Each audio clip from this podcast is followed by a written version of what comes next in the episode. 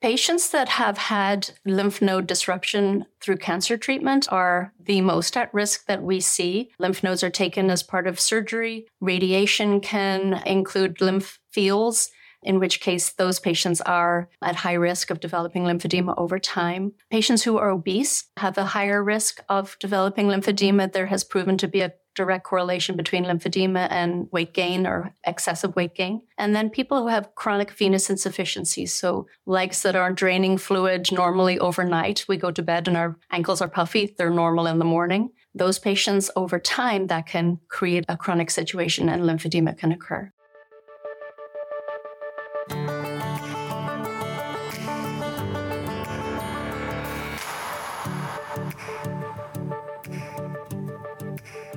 Life is complicated, but getting healthy doesn't have to be. Welcome to Enloe Health's podcast Health Matters. I'm your host, Daniela Contreras. Listen to experts and everyday people share real stories and resources to improve the health and well being of our communities. It is estimated that 10 million people in the United States and up to 250 million around the world live with lymphedema, according to the Lymphatic Education and Research Network.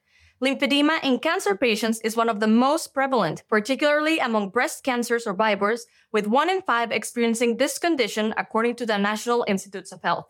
Hello, everyone. I'm Daniela Contreras. I'm here with Enloe Health's occupational therapist and lymphedema specialist, Karen Fleming, to talk about this condition. Thank you so much for being here today, Karen. Thank you for having me. So, what is lymphedema? What's happening to the body? So, lymphedema is a medical term for swelling. Edema or swelling is very normal but you have two vascular systems in your body. Your cardiovascular system and your lymphatic system is the second vascular system and it helps to regulate fluid levels. Oh wow. Very interesting. And what are the different types of lymphedema? Like what causes them? So there is two kinds of lymphedema. Primary lymphedema where a person is born with a lymphatic system that isn't functioning properly or there is secondary lymphedema that occurs because something has interrupted normal lymphatic flow very commonly, we see cancer patients who have had lymph nodes removed, and that can cause lymphatic backup and swelling that doesn't go away normally, or multiple trauma, immobility, people who have swollen legs, their vascular system then gets overwhelmed, and that can become a lymphedema also. Wow. So that's secondary lymphedema. Okay. And what are some of the symptoms other than swelling? So, swelling is the most obvious, mm-hmm. but before swelling becomes obvious, Patients that we see can complain of heaviness, discomfort, tightness in their skin, shininess.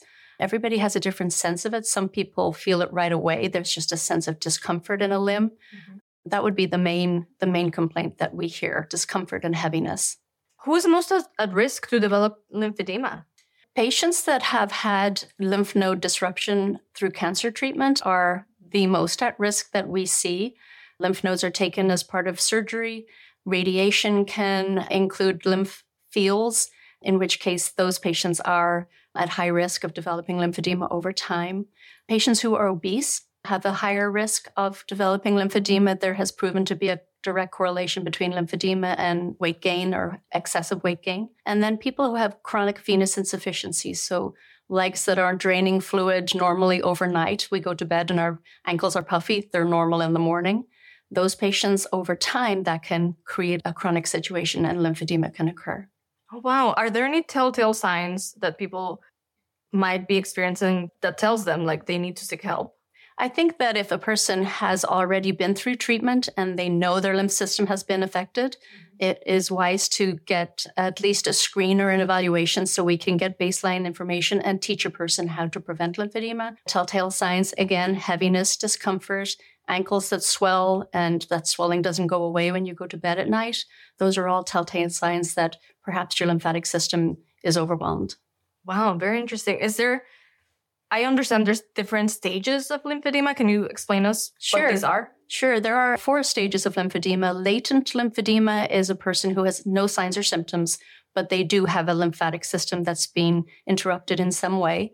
So they're not feeling any symptoms, but they know there is a risk of it developing. And then stage one is where you have swelling that goes away with elevation or mild exercise, those kinds of things, all the way up to stage three, where you have hard, heavy, tree trunk like heaviness and tightness in your skin because with stage three lymphedema, there are skin changes and there is a hardness that occurs in the tissue that wouldn't be normal. Oh, wow. So three stages. Four total latent and then one, two, oh, and three. Okay. Yeah. Two is kind of a middle ground. Not as bad as that hard skin change. The swelling doesn't go away. It's continuing to creep up and build in a person's limb. Wow. And can you tell us a little bit about the treatment options for people with lymphedema? Sure. We have four main basic areas that we cover for lymphedema.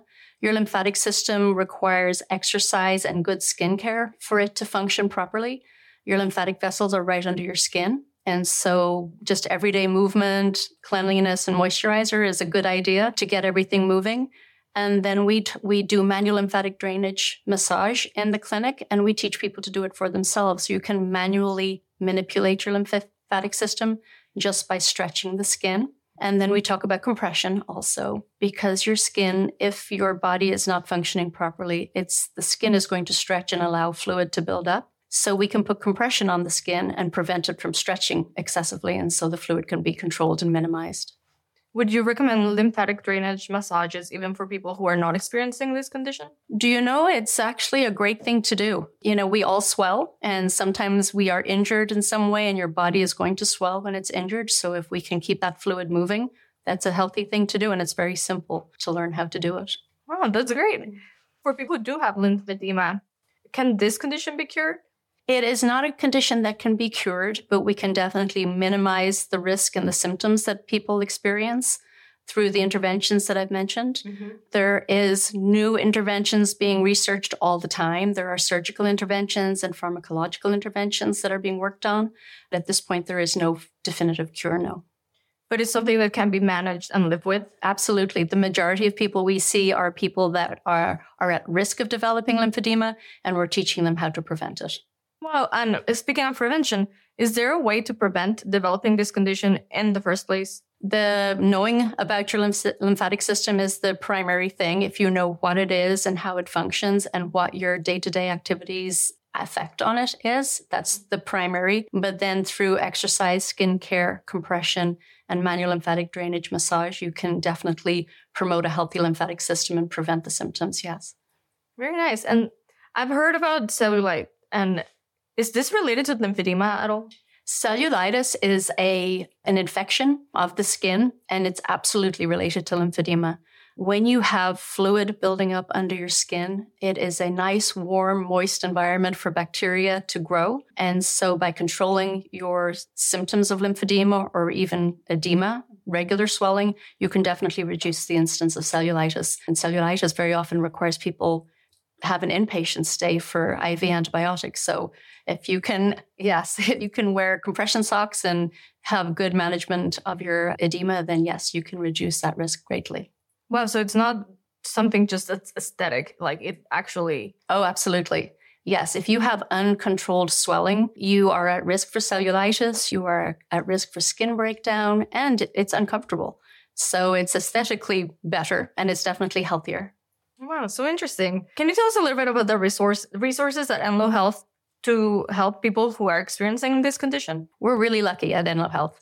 We have a dedicated lymphedema clinic. We have three full time lymphedema specialists. We're all certified in lymphedema management and we're all occupational therapists. So we see only patients who have lymphedema or other kinds of chronic swelling and help them with their prevention of the condition, managing symptoms and limiting the symptoms that we've talked about cellulitis, skin breakdown, and progression of the conditions. So I believe we are the only dedicated lymphedema clinic north of Sacramento. Wow. There is a very small clinic in Redding. So we're very well, very well supported by Enloe Health. We're very lucky.